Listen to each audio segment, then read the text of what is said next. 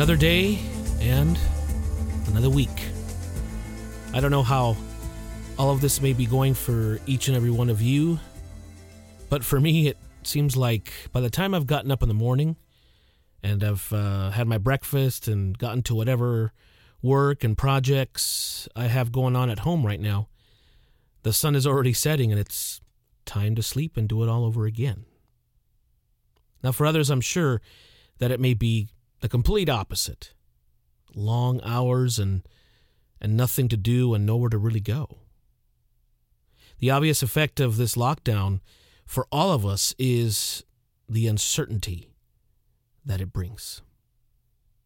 The logical question really is what happens next? Now, I've been asking myself that question a lot this past week.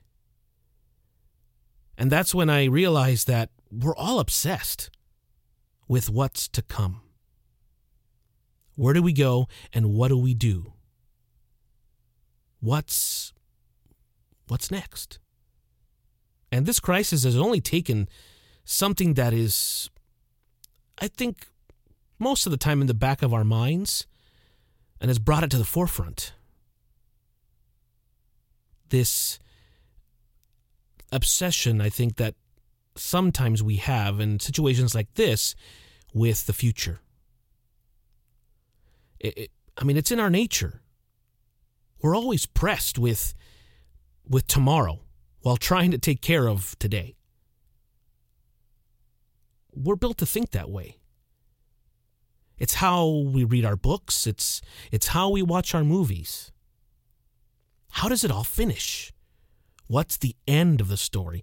We, we're just we just need to know. This is really life interrupted. And beyond the question of how this all ends, is our response to this interruption in the now. For today. Because we're in a constant state of flux. Every day we get a new report, updates with new numbers, which which show us where this dreaded virus is going to next and what's being done to fight it. And besides all of the social distancing and um, washing of hands, cleaning and disinfecting our homes, and the self quarantining is how each of us copes and where we choose to target our focus. I mean, have you gotten to the point of just turning it all off? All the notifications on your phone, the news, all the press briefings. There's that instinct inside of us that that tells us we need to keep informed. We need to know. But we also just want to put it all on mute. We crave the silence in the midst of all of this noise. So, Enter humans. Butcher Dave Jones gifts food parcels to those on benefits. He tweets If anyone near our shop has to self isolate over the coronavirus and are on benefits, I will put together a two week food parcel that will be delivered to your door. Kind citizen Rebecca Mira helps an elderly couple get their food shopping. Twitter hero Samantha Kelly sets up a hashtag to help the vulnerable. She says, There was so much negativity, and I wanted to do something useful. This is about people feeling like they're not on their own and that there are people out there who want to help. Copywriter Becky Wass starts a postcard scheme to combat loneliness. TV presenter Noel Fielding launches an online art club for kids. Footballer Gary Neville offers up his hotels to NHS staff. Pub owner Ben Boothman offers free rooms to those self isolating. Landlord reassures tenant Amy Gledhill that she has a home. She tweets, My landlord just texted me this morning, and I'm sobbing. Landlords, take note. If you're in a position to say this to someone, please do. When we can't rely on the government, we've got to help each other. Chef Johnny Burnett delivers meals for the isolated and vulnerable.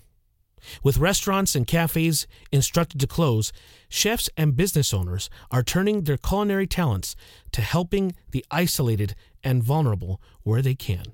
Helping the cause is Somerset based chef Johnny Burnett, who is cooking and delivering meals for those who are self isolating. He says, I know a lot of people are isolating, so I said to my boss, I'll take time off work, unpaid, and just start feeding as many people as possible. Anonymous Spanish doctor starts a letter writing scheme for those in isolation. 3D printer Colin Coe designs an open sourced emergency ventilator. And there's more. More stories of goodwill, of regular people just like you and I that are stepping out into this darkness that's all around us and just doing what is good. There's so much action and motion going on, even in the midst of life interrupted. So many without government orders, without the need of legislation, just filling the space uh, of all of this frenzy with goodwill. Here's where each of us can fill those empty spaces in our own communities. All of a sudden, innovation is happening at home, and through the magic of technology, we're still keeping everyone connected. We're still letting everyone know that they matter. We're keeping everyone engaged and we're sharing with one another. And e- even more so than we have been. We're creating a stillness in the chaos. We need one another more than ever before. We've always been able to dig into the deepest part of ourselves, in the toughest of moments, to be the light. It's what we do best. We love our neighbors.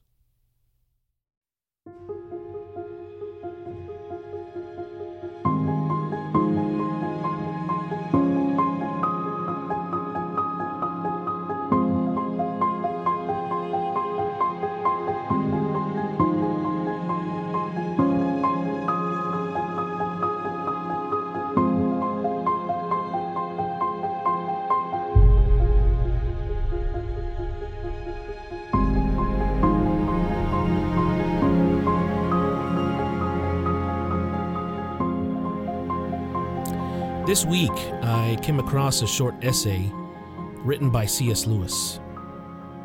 It's called On Living in an Atomic Age. It was written in 1948.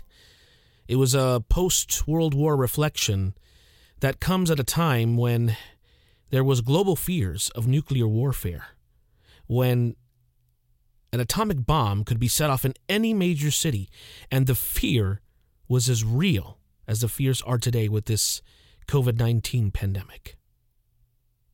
As a result of the Manhattan Project, the first nuclear weapon was developed and used during World War II when the United States dropped two atomic bombs over Hiroshima and Nagasaki. The atomic age was born, and retaliation only seemed inevitable. The parallels in this reflection by C.S. Lewis are stunning, to say the least. All you have to do is swap out the word atomic and substitute it with COVID 19, and you'd think we were reading an article that was written just in the last few days. It reveals the raw truth of who we are and where we're going. In the end, what happens next is not a matter of if, but a matter of choice. Your choice and mine. So he starts out by telling us, by telling his readers, in one way, we think a great deal too much of the atomic bomb. So again, replace that with COVID 19. In one way, we think a great deal too much of this pandemic. He goes on to say, I'm tempted, I'm tempted to reply, why, as you would have lived in the 16th century when the plague visited London almost every year, or as you would have lived in a Viking age when raiders from Scandinavia might land and cut your throat on any night, or indeed, as you have already living in an age of cancer, an age of syphilis, an age of paralysis, an age of air raids, an age of railway accidents, an age of motor accidents. He goes on to say, in other words, do not let us begin by exaggerating the novelty of our situation. Believe me, dear sir or madam, you and all whom you love were already sentenced to death before the atomic bomb was invented. And quite a high percentage of us were going to die in unpleasant ways. We had indeed one very great advantage over our ancestors anesthetics. But we have that still. It is perfectly ridiculous to go about whimpering and drawing long faces because the scientists have added one more chance of painful and premature death to a world which already bristled with such chances and in which death itself was not a chance at all, but a certainty. Now, that's just the first couple of paragraphs of this essay written by C.S. Lewis. So, right off the bat, what he's confirming for everyone is hey, death is inevitable. Now, is that something we didn't know? He's really telling you the obvious. So, again, put in its place where he talks about the atomic bomb, put in the pandemic or COVID 19. And he says, We're making this a big old deal this novelty. And he ends and he ends this paragraph by saying that death itself is not a chance at all, but a certainty. In other words, somewhere along the line, death is inevitable. Now, here's a uh, another quote I'd like to share with you from this essay. He says, if we are all going to be destroyed by an atomic bomb, let's put I'm, going to pause here. Let's put the word COVID 19. If we're all going to be destroyed by COVID 19, then let COVID 19, when it comes, find us doing sensible and human things praying, working, teaching, reading, listening to music, bathing the children, playing tennis, chatting to our friends over a pint and a game of darts. Not huddled together like frightened sheep and thinking about COVID 19. They may break our bodies. A microbe can do that. But they need not dominate our minds. Wow, that's. This week was. Reading that was stunning. Because, let's admit it, we've had our moments, haven't we? When this whole thing when this whole thing started, I I remember there was a day in which I was going scrolling through my Facebook page and I found a story of um, a friend of mine who's a nurse who posted um, her friend's story, and her friend lost her husband to COVID 19 just about a week ago. Looks like he was in his 30s.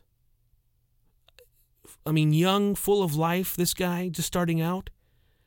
He was admitted in on a, on a Saturday, and he was dead by the following Thursday.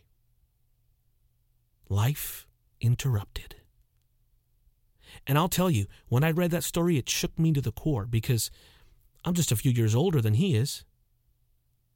And then I started thinking about my family, my wife, my kid, all the life that we've built. And I thought, my goodness gracious, that could be me. And admit it. For those of us who haven't contracted the disease, a little bit of that fear has come in. Fear of the unknown, because our chances of getting it are just as equal as anyone else's. Whether we live in um, the areas that are more prone to it at the moment or not. But the point that Lewis is trying to make is look, this thing has the potential of destroying us, our bodies. But it doesn't have to destroy the mind while we sit here and wait for us to maybe contract it. In other words, our peace of mind doesn't need to be disturbed. That doesn't have to be interrupted while life all around us has been.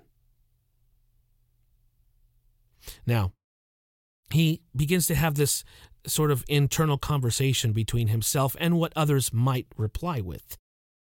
So he says, Now you might reply, it's not death, not even painful and premature death that we're bothered by. Of course, the chance of that is not new.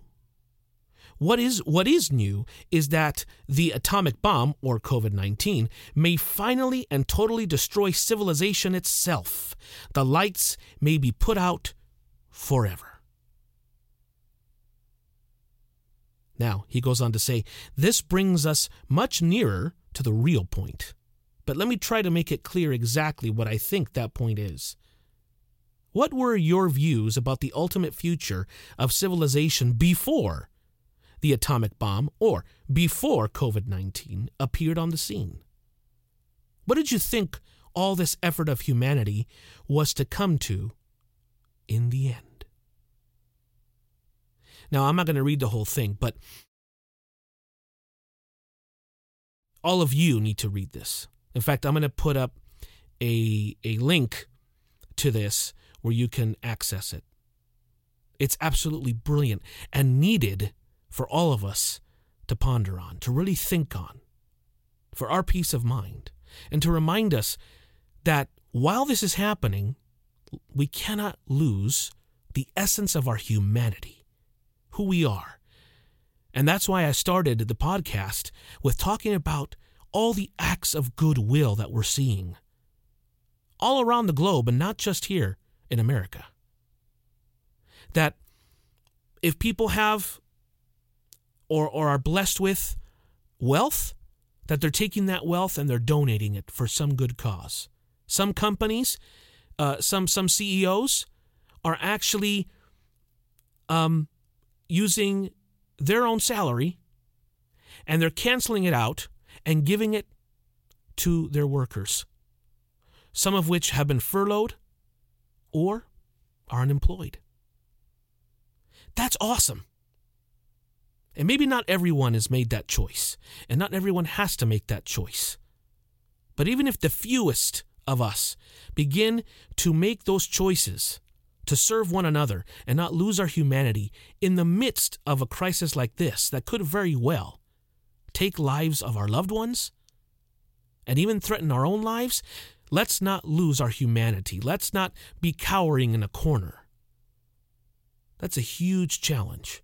Let me go back to say, to, to repeat what he said. If we're all going to be destroyed by the atomic bomb or by COVID 19, let the bomb, when it comes, find us doing sensible and human things praying, working, teaching, reading, listening to music, bathing the children, playing tennis, chatting to our friends over a pint and a game of darts. Now, obviously, we're being told, hey, stay at home, and a lot of us can't go down to the local bar or restaurant to do that, but we can sure do it over uh, FaceTime or over Zoom, right? Most of us are still connecting because of technology, and thank God for that. The point he's trying to make is not huddled together like frightened sheep and thinking about bombs. They may break our bodies. A microbe can do that. I think it's so interesting that he adds that a microbe can do that. Well, this virus is so small you can't see it without a microscope. Sure, they can destroy our bodies, but they need not dominate our minds. This is where we can begin to do the work that others have already begun to do, not lose their humanity. Let's not lose ours or our peace of mind. Now, he goes on uh, to say, and again, his point is that, look, death is coming. That's the reality of our lives. That's part of what defines us is our mortality. Let me quote uh, Lewis as he goes on further down. The real answer is known to almost everyone who has even a smattering of science. Yet, oddly enough, it is hardly ever mentioned.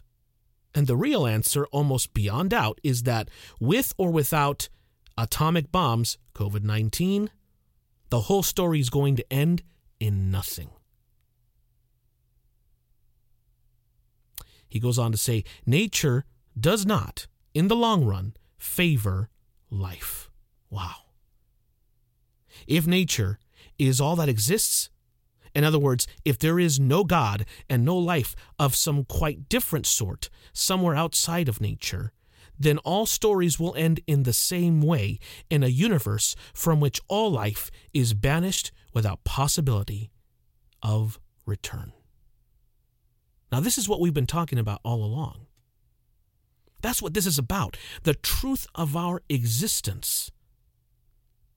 The fact is, when this whole thing started, it sent all of us into a streak of panic. Just by the evidence of us going to the stores and buying up all the water and all the toilet paper, which there's been some hilarious memes on Facebook. We all need to laugh.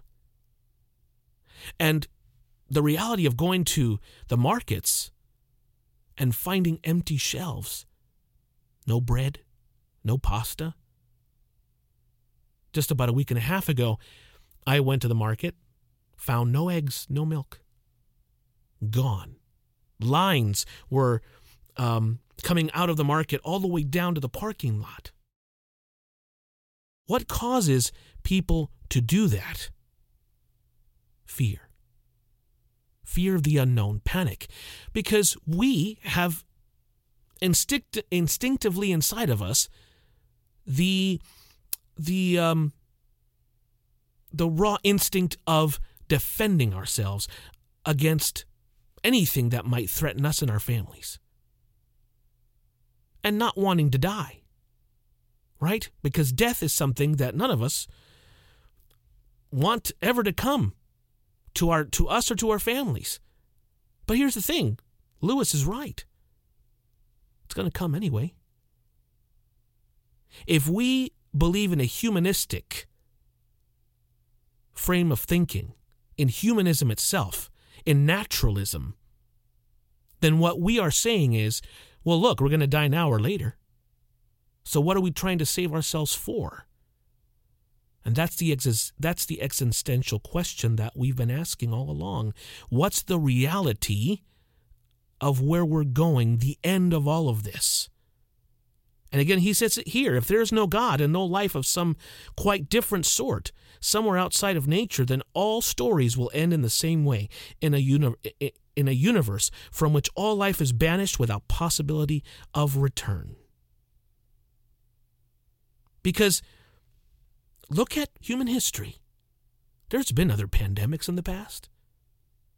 And in this context, that Lewis is writing this essay in response to what? In response to World War. In the span of just really 20, 30 years, there wasn't much rest between World War I and World War II. And after World War II, we, we would see other wars. And even in the 21st century, what war have we been fighting? With the war on terrorism. And now the whole world is fighting this war, right? As the president came out and said a couple weeks ago that this is a war against um, an unseen enemy. And it's true to a certain degree. And so, again, what is the motivation for life in the midst of a crisis like this.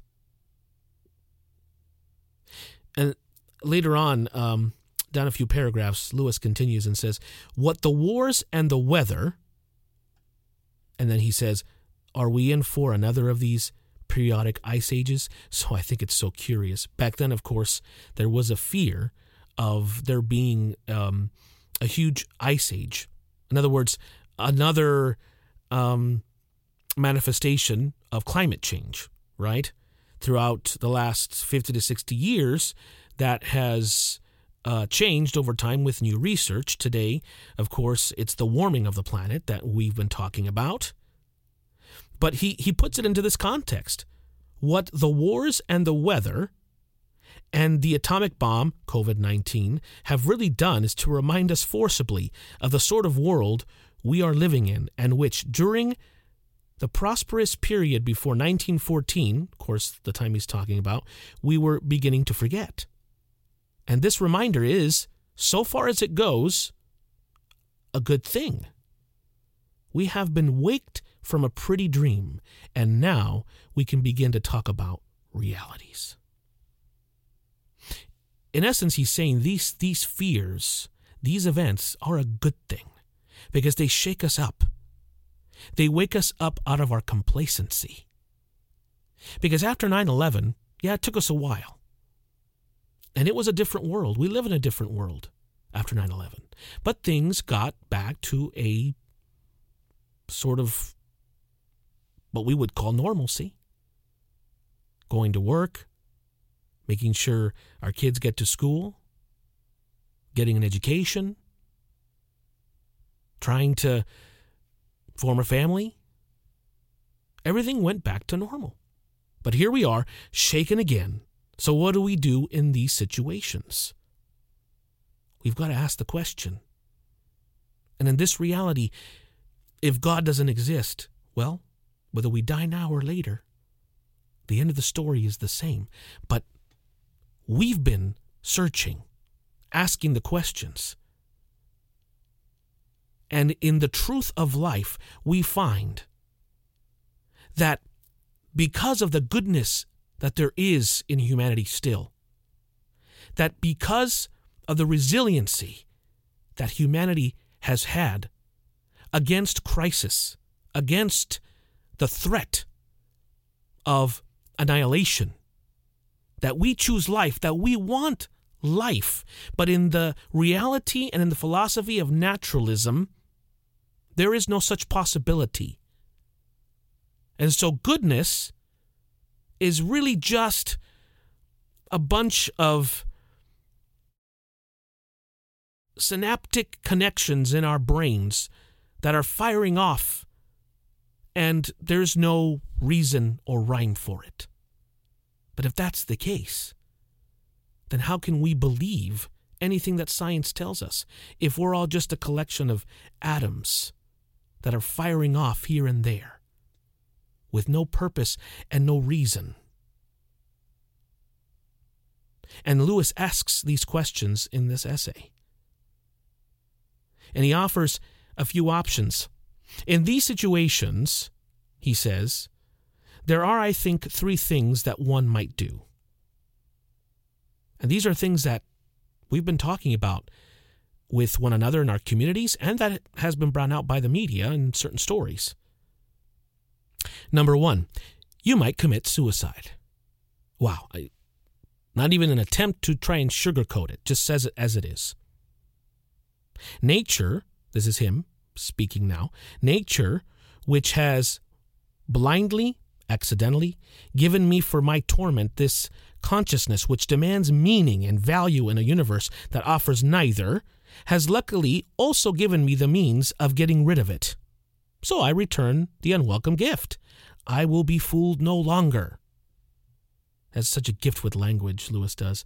The second option he offers is you might decide simply to have as good a time as possible. In other words, the universe is a universe of nonsense, he says. But since you're here, grab on to what you can. Right? Eat, drink, and be merry. Que sera, sera. seize the day. Because you know where it's all going to, might as well enjoy it while we can. And the third option he offers is well, you may defy the universe. You may say, let it be irrational. I'm not. Let it be merciless. I will have mercy. So we can act against what, what nature tells us, right? That there's no rhyme or meaning in the universe, that we're all going to die anyway. So um, instead of committing suicide, instead of deciding that we're going to just have a good old time, I'm going to defy the universe, right? I'm going to fight against it. And he says, Amid all this wastefulness, I will persevere. Amid all this competition, I will make sacrifices. Be damned to the universe. He says, I suppose that most of us, in fact, while we remain materialists, adopt a more or less uneasy alternation between the second and the third attitude, which is committing suicide or just enjoying life. And you know that can be quite depressing, but the fact is there's a lot of talk right now in the medical community that there are those who are in isolation that don't have any family. Where anxiety and depression have become huge concerns in the last 20 to 25 years. It's gone up, especially amongst a lot of college students, even high school students. And so if they have no one to talk to, they're not able to go outside, right? They're not able to, to have a social life. What does that do to them? C.S. Lewis says For most modern people, I think, thoughts of this kind have to be gone. Uh, sorry, let me go back. For most modern people, I think thoughts of this kind have to be gone through before the opposite view can get a fair hearing. All naturalism leads to is, in the end, to a quite final and hopeless discord between what our minds claim to be and what they really must be if naturalism is true. They claim to be spirit, that is, to be reason, perceiving the universe intellectual principles and universal moral laws, and possessing free will. But if naturalism is true, they must in reality be merely arrangements of atoms in skulls coming about by irrational causation. Again, if it's naturalism, we exist for nothing. There's no rhyme or rhythm or purpose for us being here. And if that's the case, then what is it that we are fighting for? What is it that comes next?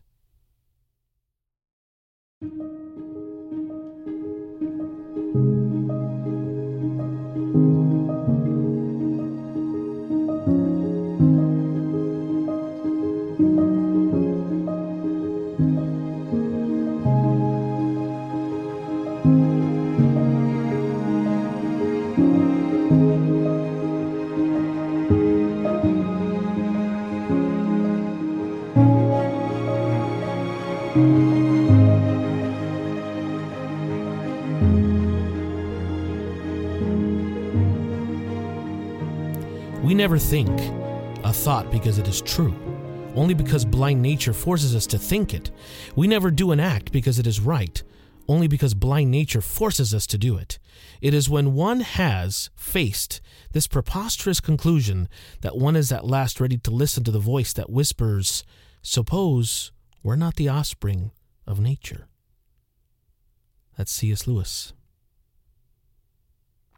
If it's all just a clump of cells, just a bunch of neurons and atoms firing off without any purpose in mind,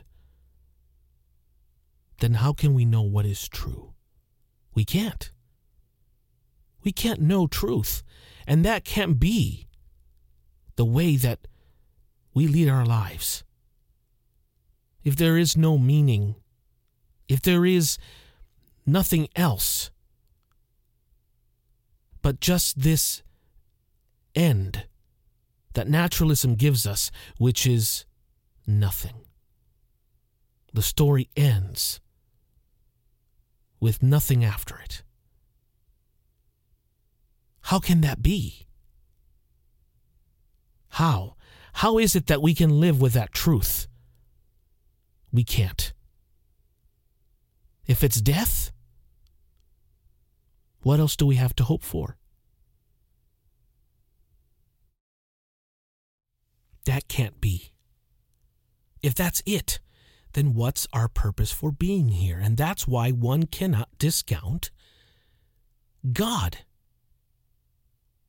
We are evidence that God exists. And all of this that's happening in the world, again, where people may ask, well, then how come this is happening? This is this isn't God's fault. This is a natural result of the choice made by this race, and that is to go against God. And there's a lot there to unpack. And these are questions we're going to continue to search the answers for. But C.S. Lewis also makes this point about naturalism. He says, for one thing, it is only through trusting our own minds that we have come to know nature herself. If nature, when fully known, seems to teach us, that is, if the sciences teach us, that our own minds are chance arrangements of atoms, then there must have been some mistake. For if that were so, then the sciences themselves would be chance arrangements of atoms, and we should have no reason for believing them. And that's where naturalism loses the argument. If we're all a collection of atoms and chance, then why should we believe the scientists? They would some, somehow have to exist outside of the mechanism, the worldview, the matrix that they themselves say exists, that we're just a collection of atoms, of neurons that fire here and there, that there is really no consciousness. And here C.S. Lewis continues. There's only one way to avoid this deadlock. We must go back to a much earlier view. We must simply accept it that we are spirits, free and rational beings, at present inhabiting an irrational universe, and must draw the conclusion that we are not derived from it. We are strangers here. We come from somewhere else. Nature is not the only thing that exists. There is another world, and that is where we come from. And that explains why we do not feel at home here. And what is that other what is that other world? When we look at the belief that we were created, this world was made by a loving, creative, dynamic creator who, by his own life, beget life. And we are the result. But that world was created in perfection, where evil didn't exist, where sin didn't exist, where there was no hatred amongst ourselves, where there was no war, no disputes, no depravity, nor immorality. And that's the problem. When we talk about the word sin, we all of a sudden draw back. We can't accept that. The problem is, is the question we ask if there's a God, why is there evil? By asking that question, you're already admitting that there is sin, that there is a mechanism, a law that exists that tells us what is wrong. Because evil is itself the act of immorality, doing those things which we as a people cry out against. Why do we cry out for justice? Because we see evil in the world. By admitting there's evil, then you're saying there's already a law that tells us what is evil. Therefore, that same law tells us what is good. And a law can't be derived out of nothing. Again, that's a naturalistic way of looking at the world. There must be a lawgiver. That's the Creator. That's God. There is something better to come. Something that is beyond this current state of affairs. Whether, where, where there is no more death, no more crying, no more pain. C.S. Lewis puts it this way if this world is the only world, how did we come to find its laws either so dreadful or so comic? If there is no straight line elsewhere, how did we discover that nature's line is crooked? These are good questions. Questions that we must come to answer ourselves. In the midst of this pandemic, in the midst of this crisis, what is the existential question? What is next? Is there something more? And the answer is yes. It's found in the man called Jesus. He himself lived for others, healed others, fed others, gave of himself to others, gave of his life, so that we could have something to look forward to. Because what's next isn't death, it's life. C.S. Lewis concludes his essay this way we must resolutely train ourselves to feel that the survival of man on this earth, much more of our own nation or culture or class, is not worth having unless it can be had by honorable and merciful means. The sacrifice is not so great as it seems. Nothing is more likely to destroy a species or a nation than a determination to survive at all costs. Those who care for something else more than civilization are the only people by whom civilization is at all likely to be preserved. Those who want heaven most have served earth best. Those who love man less than God do most for man. Heaven. Pie in the sky? Is it? In the middle of this, is it too much to believe in? Is it because when you think of something like that, it sounds too fairy tale-ish? But you tell me, is it worth giving a chance to heaven, to the man called Jesus? And you say, but there are so many people dying around us. Yes, there are. And that's the unfortunate reality of the current world we live in. But that's not the world that God created, nor is it the world that He has promised to take us to. What's next? What's next is life. Because this existence doesn't promise us anything else but the same end, and that's death. Nothing but a universe that has been so awesomely and lovingly created is there not to be ended, not to be destroyed, but to give life to. If we, in this crisis, can, in our acts of kindness and goodness, of altruism, do for others, love our neighbors, act in the same way that Jesus told us to, then cannot cannot heaven be true? Because see, we're acting on principles that exist outside of ourselves. It doesn't come from within. It comes from this law, this character that, that we have been created with that we have been imbued with. And so that's why we can be sure and know that the truth of our existence isn't to end, it's to live.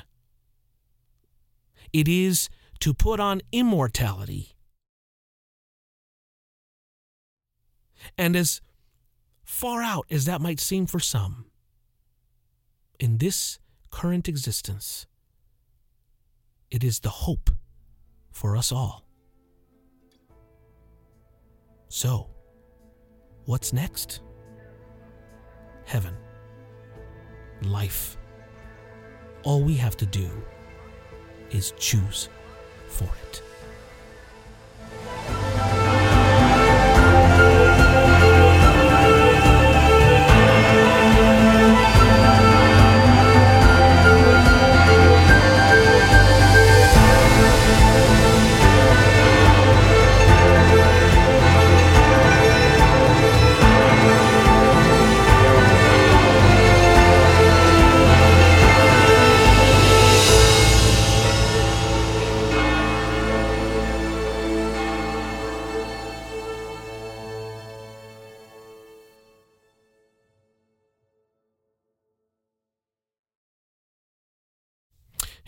Everyone.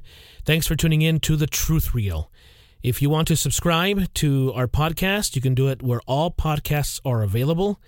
Also, visit us at our website, truthreal.transistor.fm. Again, that's truthreal.transistor.fm. And if you're interested in donating to the cause of the refugees, please go to livefor1.com. That's live for the number one.com.